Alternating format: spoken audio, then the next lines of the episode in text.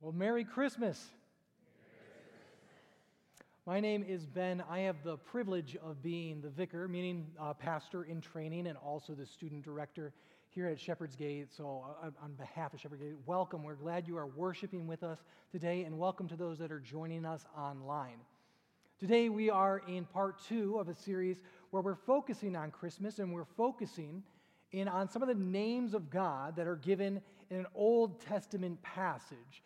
And so, if you would, you can go ahead, you can grab a Bible that's going to be in the, the chair back in front of you. If you're in the front row, they're going to be underneath you. And you're going to turn to page 573.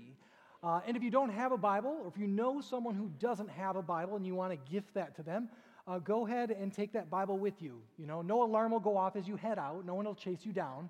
That is our gift to you. We want to make sure to get God's Word in as many people's hands as possible. Please know this too that we also have great resources for you on our app. So if you have the Church Center app, you're able to find uh, some discussion questions and other scriptures that complement what you'll be hearing in the message today. They're called car ride and couch side questions. You can find them there. Uh, to dig a little bit deeper yourself, or even better yet, uh, discuss with family or friends that are maybe here with you uh, about the message and learn a little bit more about what God's Word says. And so, if you're there, we're in the book of Isaiah in chapter 9, and we're going to be looking at verse 6. And so, if you're open to that, or if you're looking off the screen, let's go ahead and actually read this text together. For to us a child is born, to us a son is given, and the government will be upon his shoulder, and his name shall be called Wonderful Counselor, Mighty God, Everlasting Father, Prince of Peace. You can see Mighty God highlighted there because we're in our second week, and that is what we're going to be focusing in on today, is that we have a God who was promised in the book of Isaiah to be a mighty God. We know mighty to be a word that means powerful and to have strength, but what you might not know is that Hebrew term for mighty also means hero. And for there to be a hero, there has to be something to be overcome, doesn't there? That there's a mighty God, a powerful God, a strong God, and a heroic God who is going to come on the scene. There's promised in the book of Isaiah. Here's 700 years before Jesus is born. And those people would have known they needed a hero because what Isaiah is going to be telling them is hey, you're going to, there's trouble coming. You're going to be in captivity for, into the Babylonians and the Assyrians. And then at the time that Jesus shows up on the scene, they are being ruled by an oppressive Roman government. So they want a mighty God. We all desire to have a mighty God. And actually, inside of each and every one of us, I believe we each also want to be seen as mighty. I mean, who here likes to be seen as powerful, strong, courageous, maybe having, or better question, better question, because, you know, no one wants to be prideful and be like, oh, I'm really strong. Who, who here is the weakest person in the room? Nobody. No. Does anybody want to shoot their hand up? Okay, maybe in, weak, in, in, weakness, God is strong. But we all we all want to seem powerful. We all want to seem like we have it together and under control, and we can handle situations. That we're powerful. That we don't need any other help. I mean, that's one of the most difficult things to do for a lot of us is simply just asking for help. Well, here's a photo from me from uh, another lifetime ago. Before three kids, uh, and my wife and I were, were, fitness enthusiasts at this time. That was kind of our hobby. Uh, we got into CrossFit and lifting and all this sort of stuff. And there's a lot of photos I could have shared with you. You know, like a, a personal best in a deadlift or at a competition. Uh, but I chose this one in particular. So here, this is at a, a strongman competition at a local gym, that, and my wife and I are there. And they have this cool rig. You maybe have seen this on TV, on ESPN or something. This is a smaller car than those guys. They have a special rig where you can deadlift the car with added weight into the trunk. So I thought that was pretty cool and I needed to try it out. And so as I approach it, there's the coach there. His name's JD. And he, he actually kind of like pulls me aside. And he goes, This is like a lot of weight. This is like 400, 500 pounds. Are you sure? yeah, I'm sure I can handle this what you don't see in the photo and you don't see in that prideful, snarky remark from me is that just the week before, I had knee surgery. So, this is a photo that I love to share with you because I'm a doofus. That's the technical term. uh, that there's no reason, there's no reason on God's green earth that I needed to lift that weight. I wasn't in the competition. My wife was in the competition. They were just setting this rig up for the men's competition, and they just kind of opened it up. Does anybody want to try it out? And I thought, well, when am, again, when am I going to have the opportunity to lift a car? So I got to go ahead and try to lift a car. Uh, thanks be to God, I didn't actually injure myself any further, and I was still able to, to recover like I was supposed to. But there was this pride inside me that wanted to show I was strong and powerful, but really what's not seen there is the weakness and the instability in my knee at that time. I believe that's what we try to do a lot of the time. That we know, we know our weaknesses, we know our shortcomings, we know our faults, but on the exterior, to everyone else, we want to appear strong, we want to appear powerful, we want to appear mighty. And so that was roughly 500 pounds, just about. Here's another number for you 350 trillion. According to some guy that's really good at math, this is how much Mount Everest weighs in pounds 350 trillion pounds. I share that with you for this reason. Scripture tells us, Jesus actually tells his disciples, if you have faith, you'll be able to say to a mountain, be tossed in the ocean, and it will do that. So I was able, in my own might my own strength and an unstable knee, maybe move around 500 pounds. That is not a drop in the bucket for 350 trillion pounds. If everybody here was a world class deadlifter and everybody watching online, we wouldn't be able to move Mount Everest an inch. Wouldn't be able to budget. Wouldn't be able to move it at all. There are things that are this big and this looming in all of our lives, I believe. That we know the things that we're able to do, the things that we're able to move, the things that are within our power and with, within our control. And then there's all these other exterior things that are much, much bigger than we could ever hope, dream, or imagine to move in our own power and in our own strength. And when we face those things, be them political, relational, financial, emotional, spiritual things that are these monster mountains in front of us, when we stand at the foot of those mountains and we look up at just how big they are, we know that in all of our might and all of our strength that we don't stand a chance in moving that thing. Which leads us to this feeling of hopelessness. And I want to ask you this morning when is the last time, or when have you felt hopeless?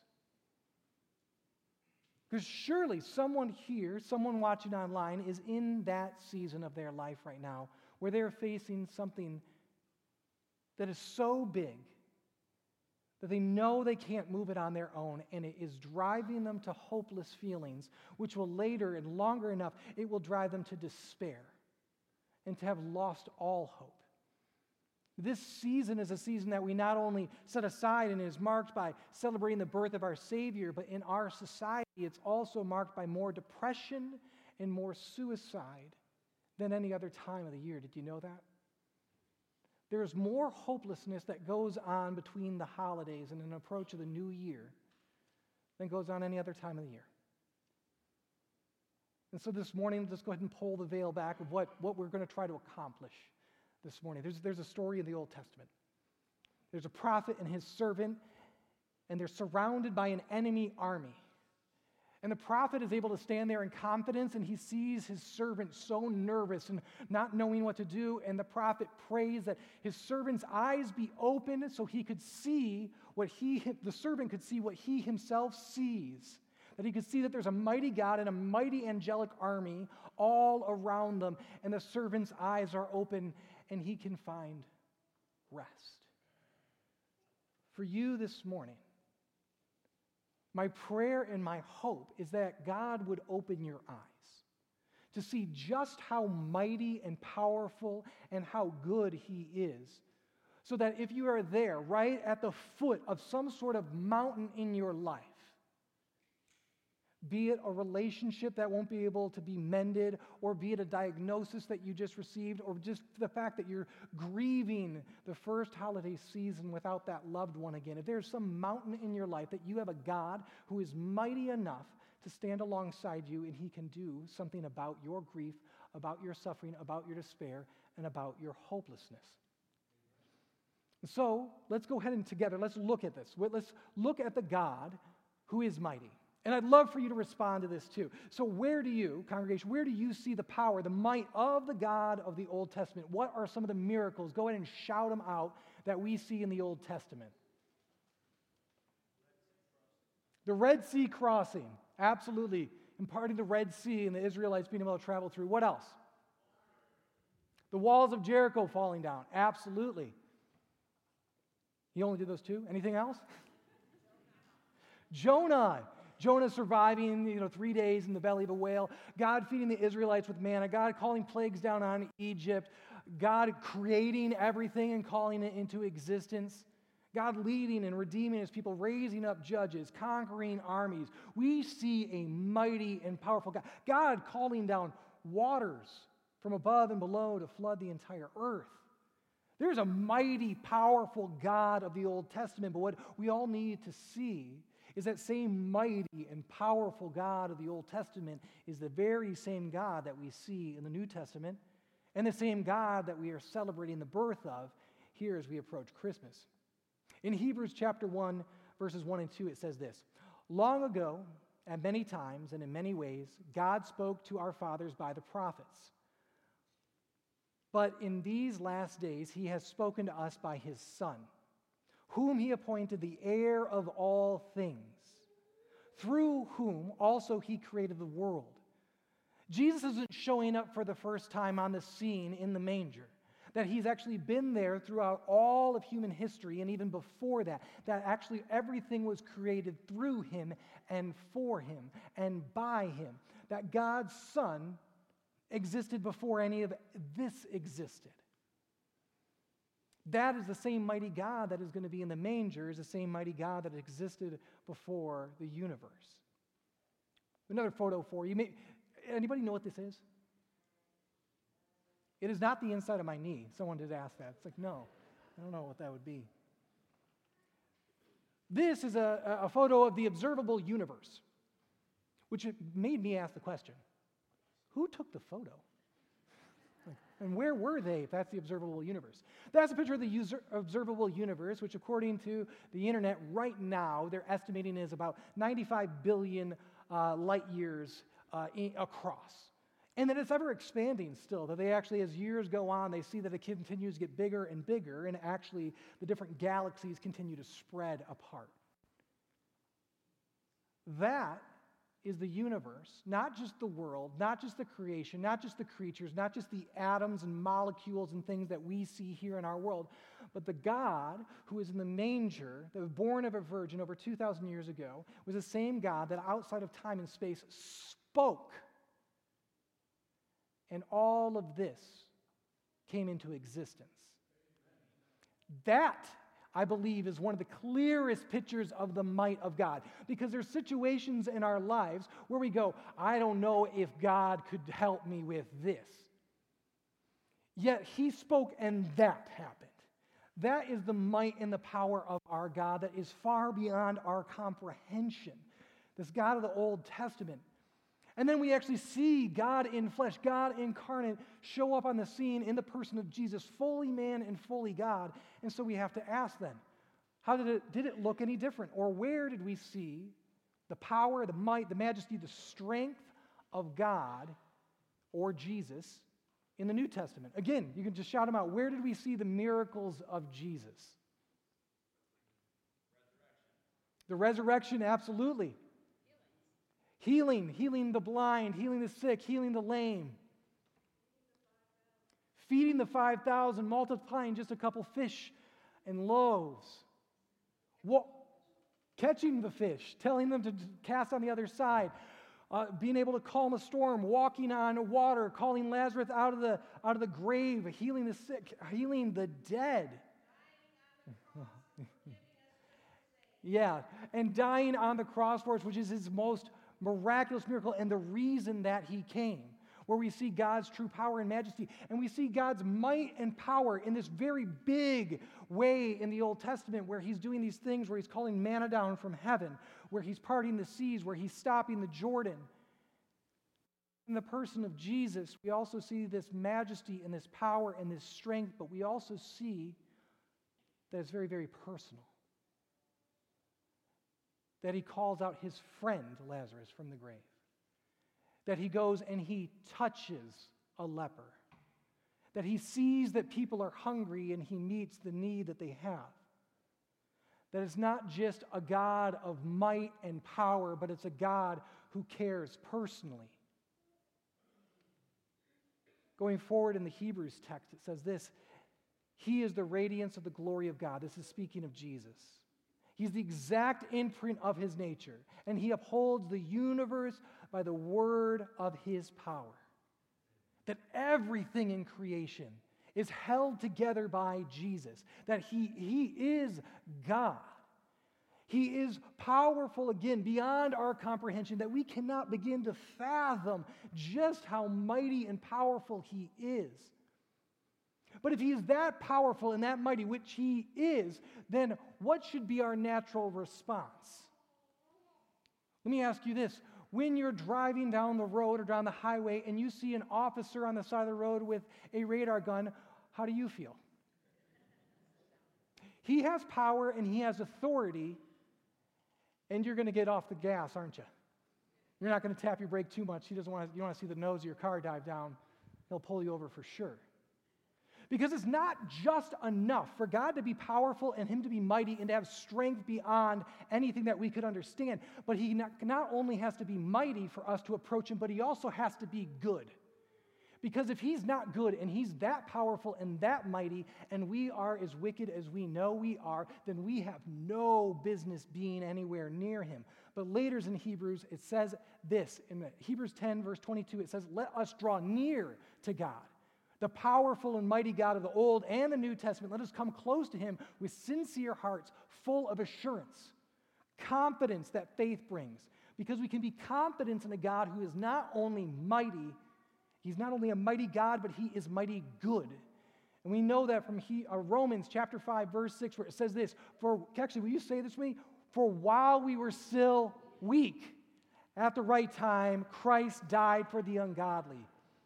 That is good news for you, and that is good news for me. That in our weakness and in our inability to do anything for ourselves, that God was not only strong enough and powerful enough and mighty enough to do something about it, but he was also good enough to come down and to take on the fragility of these human bodies, to be born in a lowly manger, to be, to be raised in obscurity, not in a palace, but in obscurity, and to come to those who needed him, which is every single one of us, that while we were weak, that he was strong and that he was willing to take on our very weakness so that now he is able to empathize with us in every way because he was tempted in every way that we've been tempted. So he knows, he understands. We not only have a God who is mighty and powerful, we have a God who is mighty in his love towards us. And it is in that place that we actually know our role. That you're not called to be God. You're not called to do the things that God does. Because when we believe we're called to do the things God does and to be in control of all these external circumstances that surround us, that leads us to despair because we are not called to be God. We're not called into that role. Which I was reminded of this earlier this week. See, on Wednesday, I was working on this message, and then I knew I needed to come into the office. We had programming for our students that night. So I was working on it in the morning, and I go, oh, time to head in the office. I grab all my stuff, I go into the garage, uh, open the garage door, start the car, toss my work bag in there, and then I look in the rearview mirror, I realize, oh, trash day. They already came and grabbed the trash cans, but they're in the way, uh, so I got to go move them. Also, I'm so gracious and you know don't want my wife to have to worry about that sort of stuff. So I go in and move the trash cans. But what I didn't notice is on the way out of the car, I must have grazed a button. I must have pushed something. My car started, sitting in my garage with all the doors locked. go and test all the doors, go try the trunk, even like if I'm going to crawl in through the trunk or something. And in that moment, I could think to myself, this is within my own power and my own strength to handle this situation. And if I was going to do something like that, then I would probably pull my phone out and then look up my vehicle, year, make, and model, and figure out which window is the least expensive. but I knew in this situation that I didn't have the right know how or the right tools, so I had to call upon someone outside of myself to do something for me that I could not do for myself. I had a proper understanding. I mean, I was frustrated, but I had a proper understanding of what my role was in the situation. I needed to call on someone outside of me to do something for me that I couldn't do for myself. We see this clear as day in the ministry of John the Baptist. He actually says in the book of John, he says this He says, He, Jesus, Jesus must increase and I must decrease. We must make more of Jesus and I need to make less of myself. He got it. Because in John chapter 1, when it's speaking about John the Baptist and his ministry, he said, There was a man sent from God whose name was John. He came as a witness to bear witness about the light that all might believe through, uh, through Jesus. John was not the light, but he came to bear witness about the light. That here, in, in, the book of John, we don't actually have a nativity story. We don't have Jesus in the manger. We actually just, John is this interesting book where it talks about Jesus being there at creation before all things, that he is the light. And here's John's job description John, you're not here to be the Messiah. You're not here to be the light. You're here to tell other people about the light, the promised one, the Messiah who is to come. And John knew it. Even though John had an amazing following, as he starts baptizing people at the banks of the Jordan River, he has thousands of people coming to him. It was enough to cause concern for the religious leaders of the time, where they went and they approached John and they go, Who are you? Are you the Elijah? Are you the prophet? Are you the Messiah? Like, who are you, John? And at that time, he could have been like, I'm John the Baptist. I, have a blue check mark next to my name. I'm verified. Like, celebrity John, you know, underscore the Baptist. That's like, that's his title. No, no, no. He knew his place, he knew his role, and he confessed when he was asked, he said, they asked, Who are you? And he confessed, I am not the Christ. I'm not the Messiah. I'm not the one everybody's waiting for. I'm not the mighty one that was promised. I'm not going to bring about the change that everyone's waiting for. I'm not Christ. Which is something that all of us today can still do that very same thing. And actually, I'd love for us all to say this together I'm not God. Feel a little bit of weight come off your shoulders? You're not God. I'm not God. When we act like we're God, we think that we need to be in control of all of our situations and that we can manipulate and that we can try and that we can grit our teeth and make a difference. And in doing so, we exhaust ourselves, or if we think that we're God and we don't exercise any sort of ability to try to change a situation anymore, then that leads us to that hopeless feeling because we're just at the foot of a mountain. And instead of trying to climb that mountain, we just give up and say that relationship's never going to be fixed or my health is never going to improve or you know i'll never see that person again i don't know i'm going to turn these finances around what we have to realize is that you're we're not god. I'm not god you're not god.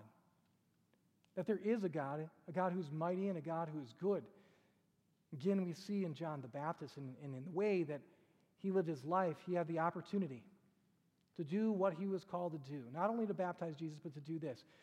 So in John chapter 1, verse 29, it says, The next day John saw Jesus coming toward him and said, John is here with all of his followers on the banks of Jordan, doing his thing, ministering, teaching, baptizing people.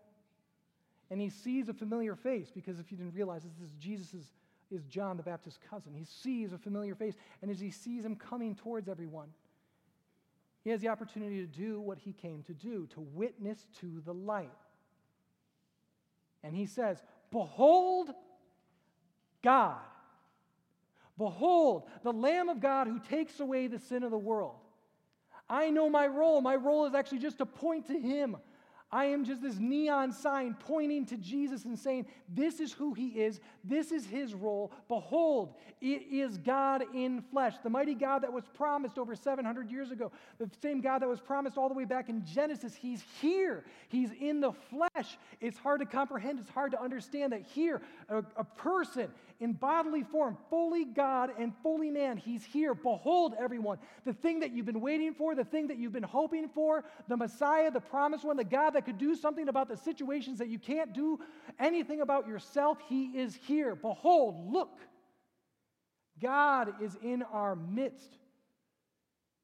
In doing so, in baptizing Jesus, John fulfills the ministry that had been given to him. And here in this season, where we have so many distractions of decorating and prepping and food and parties and, and presents and all this stuff. We look to so many other things. It is so simple what God is calling us to in this season right now. In every season, is to remember to look. It's God. Look, in the person of Jesus, it is God. It is God in flesh who came to do for us what we could not do for ourselves. And so, no matter what the mountain is that you are at the foot of right now, if there is one in your life, or if you know someone who's walking through a difficult season, that all they need to do, it may not change the situation, but to recognize this that there is a mighty God who is mighty good and that he is with them.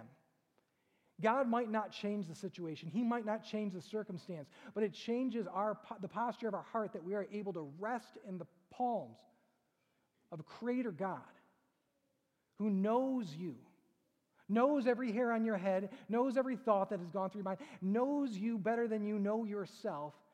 He's mighty, He's good, and He's here in your life. So that we can turn from the hopelessness and despair, and that we can, for once, find rest. That there's a mighty mystery that God came down as a baby. And that we get along and to look into that and to understand it and to comprehend the mystery of that goodness. That that same child that was born in a manger would be willing to die a death that we deserved. And that he conquered sin, death, and the grave for us. And that is good news for us this morning, isn't it? Amen. Let's pray. Heavenly Father, God, we thank you for all the ways that you work, and God, in the, the mystery that you, you chose to work by sending your Son. God, the, the, the, the, mighty God of all creation would choose to come near to us so now we may be able to come near to him. God, I pray all the things that weigh us down, that make our hearts heavy, all the mountains that stand in front of us, God, that we would be able to hand those things over to you, knowing that with just a word, God, that you could change anything, but God, that you are good enough and loving enough that we can find comfort even when those things don't change. God, let us take these next days and weeks as we approach the celebration of your son's birth to spend time pondering and wondering and beholding and looking at the majesty and the mystery of you coming to us in Jesus. We pray this in his name. Amen.